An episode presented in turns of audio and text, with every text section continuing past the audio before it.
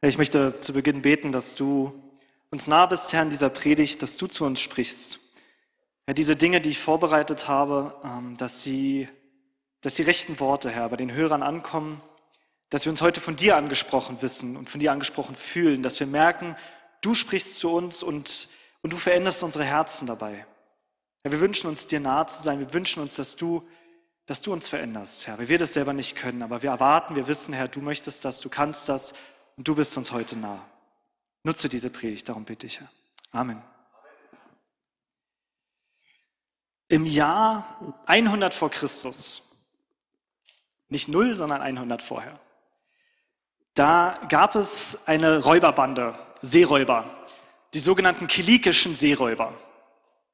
Ja, Räuberbande ist ein bisschen vom Begriff her eigentlich ein bisschen zu schwach, weil die hatten auf ihrer Hochzeit so 100 vor Christus etwa 1000 Schiffe und mehrere hundert Städte erobert.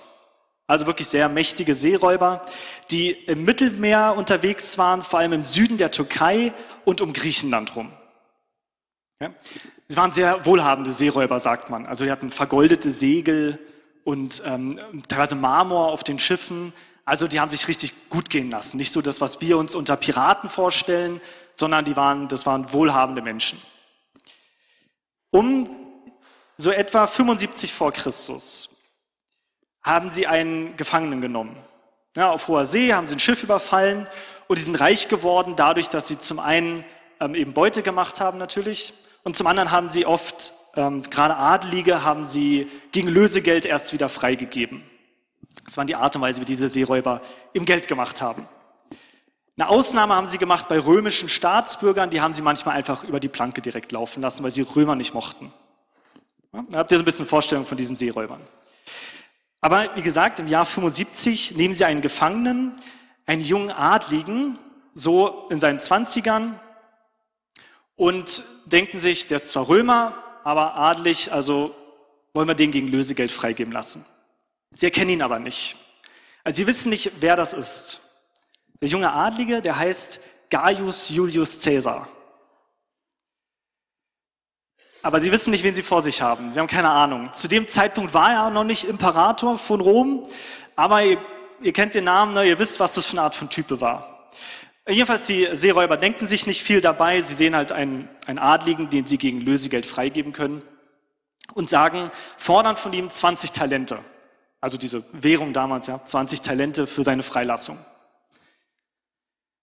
Ich meine, immerhin, er kommt mit dem Leben davon, ja, das, das ist ja, ist ja was Gutes, er kann freikommen. Aber Cäsar ist empört, trotzdem.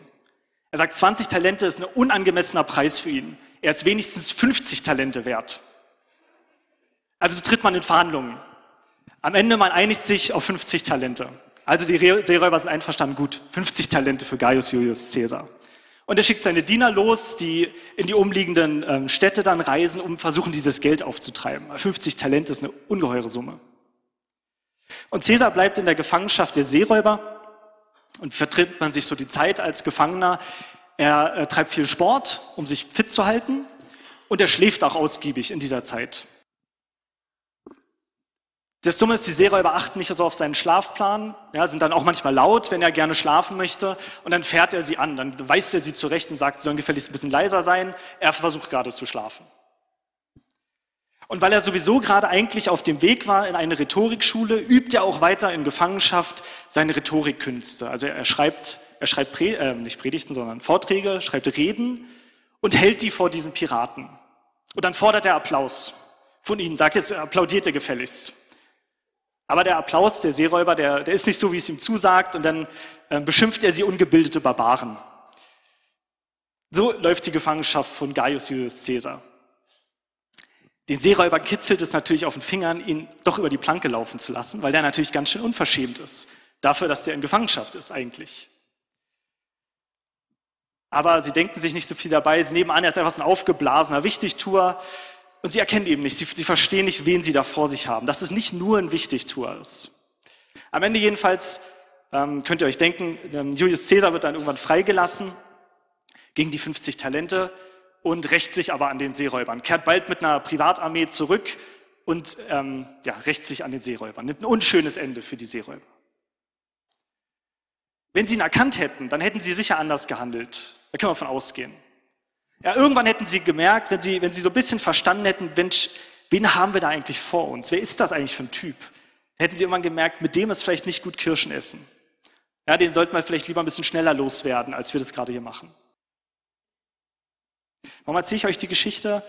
Es gibt eine, eine ähnliche Begebenheit in der Bibel, wo auch jemand einen Mann vor sich nicht erkennt. Ein Mann ist vielleicht ein bisschen viel gesagt, aber ich lese ein Stück der Geschichte und ihr werdet, ihr werdet verstehen, was ich meine. Und zwar lese ich aus Lukas 2, ist zwar noch nicht Heiligabend, aber ich lese einen Teil der Weihnachtsgeschichte vor. Es begab sich aber zu der Zeit, dass ein Gebot von dem Kaiser Augustus ausging, dass alle Welt geschätzt würde. Und diese Schätzung war die allererste und geschah zur Zeit, da Quirinius Statthalter in Syrien war. Und jedermann ging, dass er sich schätzen ließe, ein jeglicher in seine Stadt. Da machte sich auf auch Josef aus Galiläa, aus der Stadt Nazareth in das judäische Land zur Stadt Davids, die da heißt Bethlehem. Darum, dass er von dem Hause und Geschlechte Davids war, auf das er sich schätzen ließe mit Maria, seinem vertrauten Weibe, die war schwanger. Und als sie da selbst waren, kam die Zeit, dass sie gebären sollte. Und sie gebar ihren ersten Sohn und wickelte ihn in Windeln und legte ihn in eine Krippe, denn sie hatten sonst keinen Raum in der Herberge. Lukas, der Geschichtsschreiber hier, erzählt uns relativ wenig Details. Aber ihr habt das sicher alle schon mal in irgendwelchen Weihnachtsstücken gesehen. Da wird immer so gezeigt, ne, Maria und Josef, die gehen so von Tür zu Tür und dann wird ihnen immer gesagt, wir haben keinen Platz, zack, Tür zu. Der nächste, wir haben keinen Platz, zack, Tür zu.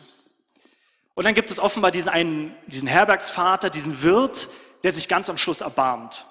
Also Maria ist, ist hochschwanger offenbar, vielleicht schon in den Wehen und der, und der Wirt, der sagt sich, Mensch, ich habe zwar keinen Platz, aber den Stall, den könnt ihr haben, da könnt ihr, könnt ihr nächtigen. Und ich möchte bei diesem, bei diesem Wirt stehen bleiben. Da gab es offenbar eine Zählung von, von dem, oder unter dem Statthalter Quirinius. Und das Geschäft des Wirtes hat geboomt. Von ganz Bethlehem. Weil so viele Reisende durchs ganze Land gezogen sind, waren natürlich die Herbergen alle voll. Ja, wir sehen das auch hier dass die Herberge bis unter das Dach gefüllt ist, alle Zimmer sind belegt. Und der Wirt, der ist richtig beschäftigt. Also wenn man, ihr kennt das so am Ende des Jahres auch, bei eurem Geschäft vielleicht, so wo das Jahresende kommt, da ist sowieso immer viel und dann hat er jetzt noch das ganze Haus voll. Das ganze Haus voll mit Gästen, die er bewirten muss, um die er sich kümmern muss, die er, wo er Geld eintreiben muss natürlich. Der hat alle Hände voll zu tun. Und mitten in, diesen, in diese stressige Zeit hinein, mitten dort, steht auf einmal ein, ein, Pärchen oder ein Paar eben vor ihm, vor seiner Tür und wollen noch rein. Er hat keinen Platz und auch keine Zeit, sich mit ihnen zu beschäftigen. Und er erkennt nicht, wen er eigentlich vor sich hat. Ich meine, er erbarmt sich und gibt ihnen einen Stall. Aber er weiß natürlich nicht, wer, wer, wer sind denn diese beiden? Vor allem, wer ist dieses Kind im Bauch? Das ist eigentlich die Knackfrage. Ich meine, wenn er gewusst hätte, wer das ist, hätte er sicher anders reagiert. Also wir wissen nichts über diesen Wirt, aber wir wissen, dass die, die Messias-Erwartung der Menschen damals sehr stark war. Die Menschen haben erwartet, dass der Messias bald kommen würde. Der Retter, der, der König. Wenn der Wirt gewusst hätte, dass der zukünftige König, der hätte er sicher einen Platz frei gehabt, mehr als den Stall. Der hat wahrscheinlich das ganze Haus einmal leer geräumt. Ihr kriegt das beste Apartment, ihr könnt alles für euch haben. Wir machen alles für euch zurecht. Alle anderen schmeißen wir raus, die können notfalls auf der Straße oder im Stall schlafen. Aber für den König, den zukünftigen, da haben wir Platz frei. Mit dem muss man sich ja gut stellen. Wie viel mehr noch hätte er so reagiert, wenn er gewusst hätte, es ist der Messias sogar. Nicht nur irgendein König, sondern der kommende, zukünftige, verheißene Retter. Wie hätte er reagiert, wenn er gewusst hätte, es ist der der Sohn Gottes, der gerade im Bauch vor mir ist. Nicht irgendjemand, der an meine Tür klopft oder der dabei ist. Der Sohn Gottes selbst. Er hätte ja bestimmt einen Platz gefunden. Aber er kennt ihn nicht. Er kennt ihn nicht. Warum? Weil Jesus nicht so gekommen ist, wie Menschen es erwartet haben. Man hat gedacht, der Messias, der würde auf den Wolken des Himmels wahrscheinlich wiederkommen. Eine Lichtgestalt, einem, einem Engel gleich, ein mächtiger Herrscher. Das wäre der Messias. Aber es ist ein kleines Baby. Es ist ein kleines Baby. Ja, kennt ihn nicht.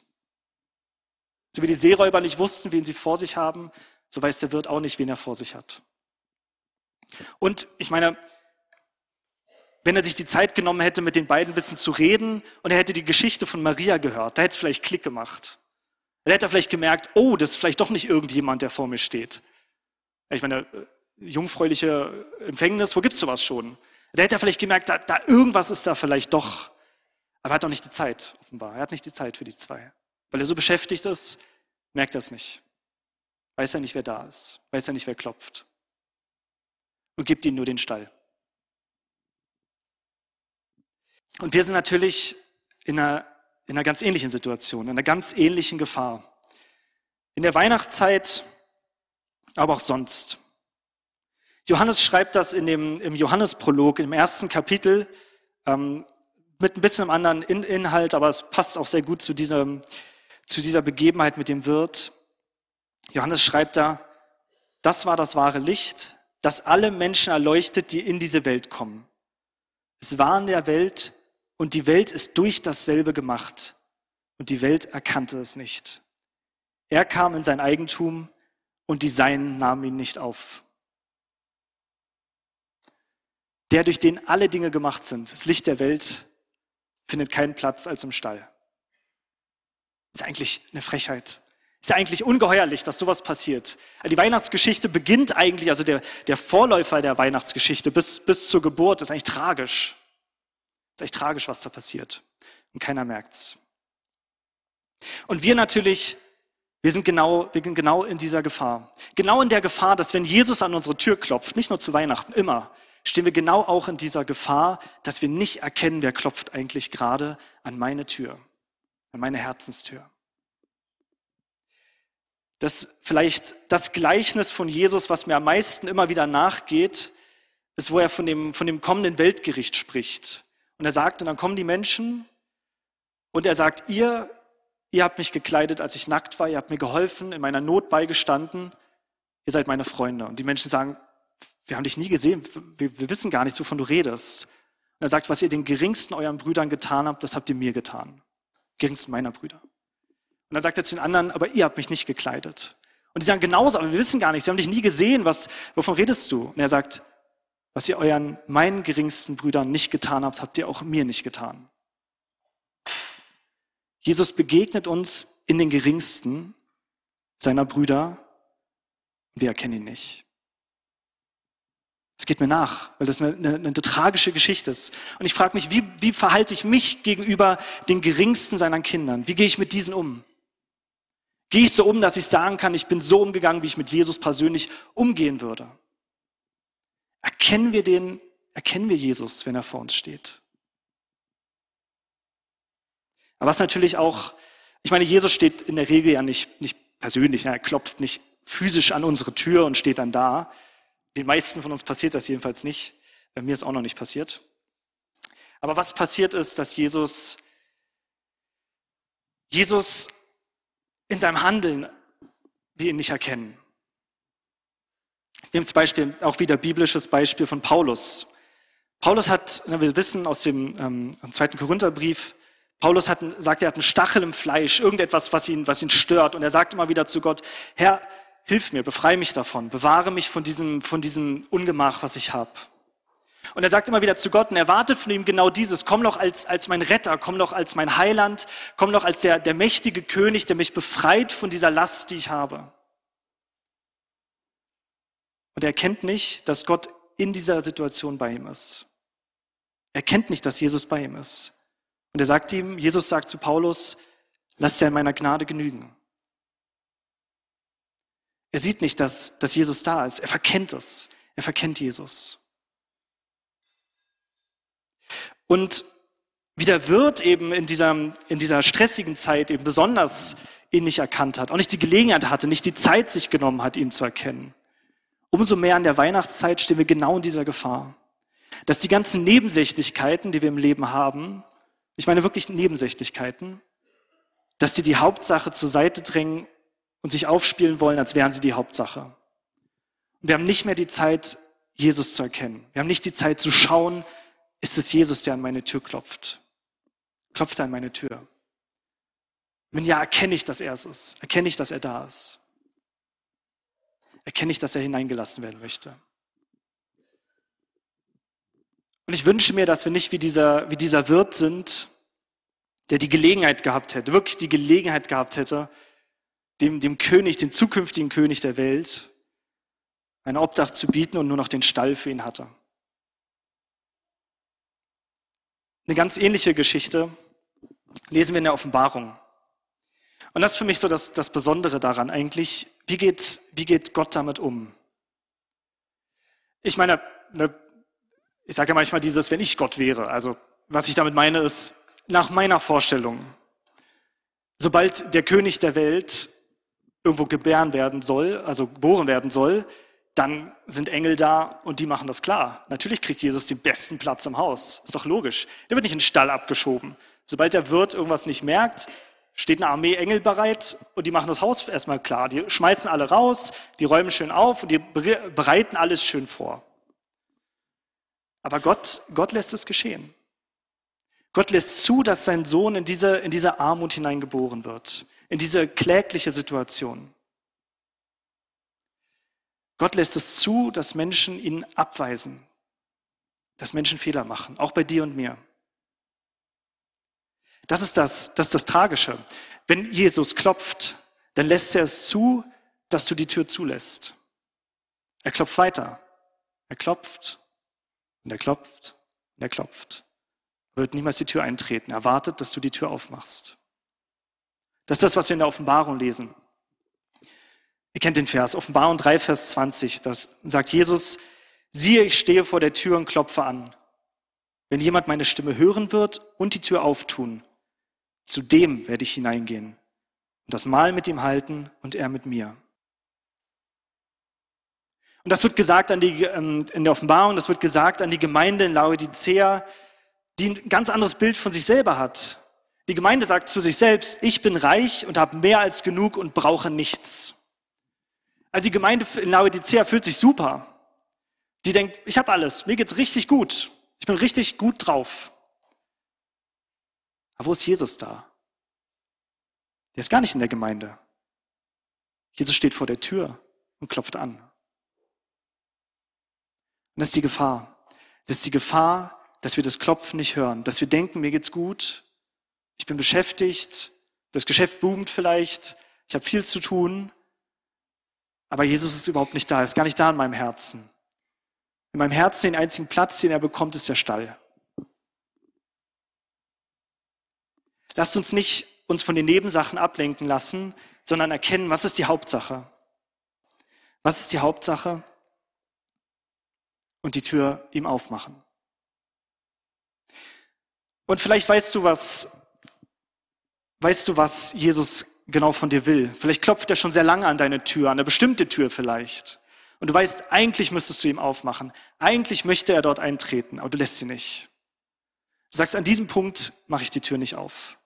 Diese Tür bleibt verschlossen. Aber er wird weiter klopfen. Er wird weiter klopfen. Und nochmal klopfen, wenn es sein muss. Immer wieder. Und ich hoffe, irgendwann öffnen wir diese Tür. Ich hoffe, irgendwann sind wir bereit, sind wir mutig genug, diese, diese Tür zu öffnen und den Heiland der Welt auch dort hineinzulassen. Das Gute ist, kommen wir zur guten Nachricht. Ich glaube, wir, die wir hier sind, behaupte ich jetzt einfach, die meisten von uns, wir lieben Jesus, oder? Ich glaube, die meisten von uns, die können sagen, ja, ich liebe Jesus. Ich kann das sagen, also ne, soweit ich in mein eigenes Herz schauen kann, aber glaube ich doch, ich liebe Jesus. Und ich glaube, den meisten hier geht es auch so. Ihr liebt Jesus. Ihr wollt ihn gar nicht vor der Tür stehen lassen. Das, kann ich, das ist gar nicht das Ansinnen. Es ist nur dieses, eben wir lassen uns so sehr ablenken von Nebensächlichkeiten, wir lassen es so sehr zu, dass uns alles Mögliche beschäftigt, dass wir einfach keine Zeit haben, auf dieses Klopfen zu hören. Und deswegen, meine Aufgabe, die ich euch heute mitgebe, ist, ihr habt noch zwei Wochen Zeit bis zum Geburtstag von Jesus. Und zum Geburtstag schenkt man ja dem Geburtstagskind was. Ja? Ob das jetzt genau das Datum ist oder nicht, ist mir egal. Das ist einfach der symbolische Tag, den wir dafür nehmen. Du hast zwei Wochen Zeit, Jesus zu fragen, Jesus, was möchtest du von mir geschenkt bekommen? Was willst du von mir zum Geburtstag haben? So wie ihr das mit anderen Menschen auch macht. Ihr geht hin und fragt sie. Ja? Wenn euch nichts, wenn nix, ihr nichts, keine Ahnung, Jesus sagt euch nichts, dann überlegt euch selber was. Dann ne, macht man ja mit anderen Menschen auch so. Dann muss man halt selber ein bisschen schauen, wenn der andere sich nichts wünscht, was kann ich denn schenken und was, wo daran der andere eine Freude hätte. Aber überleg, welche, welches Geschenk möchte er von dir haben? Welche Tür kannst du vielleicht aufmachen, wo du weißt, da klopft er schon, schon sehr, sehr lange dran? Und diese Tür, vielleicht ist diesen Heiligabend vielleicht vorher schon, aber spätestens dann vielleicht der Moment gekommen zu sagen, Jesus, auch wenn es mir schwer fällt, ich lasse dich rein. Ich will auch, dass du auch dort einen Raum hast in meinem Leben. Auch an diesem Ort sollst du, sollst du einen Platz haben. Da musst du nicht in den Stall. Ich habe ein paar Ideen. Ich weiß, manchmal ist ja so Geschenkfindung schwierig. Also es geht mir zumindest immer so. Ich tue mir damit schwer, mir Ideen zu überlegen. Ich habe so ein paar Gedanken einfach gesammelt. Gedanken, die ich euch mitgeben möchte. Vielleicht, vielleicht spricht euch was davon an, wenn ihr nicht, wie gesagt, wenn ihr was habt, was sehr persönliches, was Jesus euch gezeigt hat, dann unbedingt das schenken. Ähm, aber vielleicht kann ich euch ja ein paar Gedanken mitgeben, wenn euch selber nicht unbedingt etwas einfällt. Ist sie grundsätzlich, glaube ich, gerade in einer Zeit, wo wir so viel Mühe uns geben zu schmücken, Jesus ist innerer Schmuck wichtiger als äußerer Schmuck. Der innere Schmuck von, von Geduld, von Sanftmütigkeit, von Barmherzigkeit ist ihm wichtiger als Glaskugeln. Nicht überzeugt. Also vielleicht habt ihr da eine Idee, was ihr ihm schenken könnt. Eine andere Idee. Ich glaube, gerade weil es der, der Geburtstag von Jesus ist, die Geburtstagsfeier von Jesus, sagen wir, sollte Jesus im Mittelpunkt stehen. Auch wenn ihr mit anderen Menschen zusammen feiert. Es ist vielleicht eine gute Gelegenheit, nochmal die Geschichte, die Weihnachtsgeschichte zu lesen, gemeinsam für Jesus Lieder zu singen, Geburtstagslied zu singen und gemeinsam zu ihm zu beten. Ich denke, das kann man ihm auf jeden Fall schenken, dass er im Mittelpunkt steht an diesem einen Tag, der für ihn auch gedacht ist. Auch wenn da so viele Nebensächlichkeiten sind, die sich in den Weg drängen wollen. Ich glaube, dass dafür ist Zeit, dafür ist Raum. Noch eine Idee, ist mehr so was für uns als Gemeinde. Ich glaube, Jesus wünscht sich von uns, dass wir schauen, wie können wir ein Segen für andere Menschen sein? Wie kann ich anderen Menschen dienen? Das ist nicht nur für die Gemeinde, das ist im Prinzip für die Familie, für die Kollegen, wie auch immer, ist es überall, aber besonders für die Gemeinde. Wo Petrus schreibt, ähm, dient einander mit den Gaben, die ihr empfangen habt. Ich glaube, es ist wichtig, dass wir diese, diese Nächstenliebe gegenseitig üben. Und wenn du eine Gabe hast, wo du weißt, die kannst du einbringen, dann schenk das Jesus zum Geburtstag, dass du eine Gabe einbringst. Also es sind ein paar Ideen. Wenn du selber eine, eine bessere hast, wo du sagst, na, Jesus wünscht sich von mir genau das, wie gesagt, dann schenk ihm unbedingt das. Einen letzten Gedanken. Einen letzten Gedanken. Lasst uns kreative Ausreden suchen, wie wir ihm seinen Wunsch erfüllen können. Kreative Ausreden, wie wir ihm seinen Wunsch erfüllen können. Ich, ich, ich sage euch, was ich damit meine. Meine Schwester hat sich zu Weihnachten einen Kaffee-Vollautomaten gewünscht. Wer sich mal damit beschäftigt hat, weiß, die Dinger sind richtig teuer.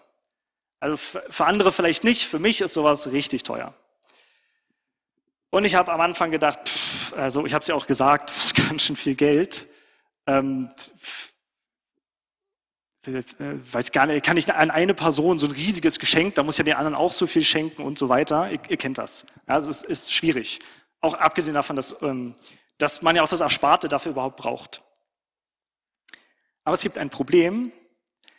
Ich habe meine Schwester gern. Ich mag meine Schwester. Ich habe die lieb. Also habe ich überlegt, wie kann ich ihr diesen Wunsch erfüllen? Weil, wie kann ich das möglich machen? Das sieht nicht so aus, als ginge es, aber was kann ich machen? Welche kreative Ausrede finde ich, um ihr diesen Wunsch zu erfüllen? Ende vom Lied, wir haben jetzt irgendwie zusammengelegt und ihr müsst aber alle, ihr müsst alle, pst, ist ein Geheimnis, ne?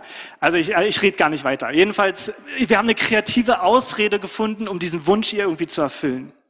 Lasst uns mit Jesus genauso sein. Wir haben Jesus lieb. Überleg, Jesus, wenn du dir von mir das und das wünschst und ich, ich weiß nicht, wie das gehen soll, ich weiß nicht, wie das klappt, überleg, find eine Ausrede, wie kannst du ihm seinen Wunsch erfüllen, den er hat. Lasst uns kreativ sein darum, wenn es geht, Jesus eine Freude zu machen. Beim Ausreden finden sind wir alle kreativ. Also es liegt nicht daran, dass wir nicht kreativ sind. Nur das Ziel ist meistens nicht aufs Richtige gerichtet. Das Ziel sollte sein, wie kann ich irgendwie Jesus diesen Wunsch erfüllen? Also, zusammengefasst. Ihr Lieben, lasst uns nicht wie der Wirt sein, der nicht erkennt, wer vor der Tür steht.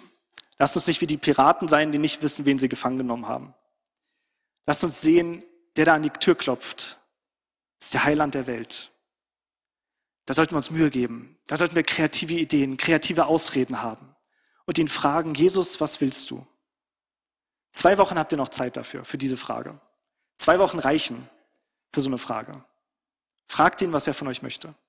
Und dann sucht kreative Ausreden, ihm den Wunsch zu erfüllen, um ihm ein besonders schönes Geburtstagsgeschenk zu machen. Amen.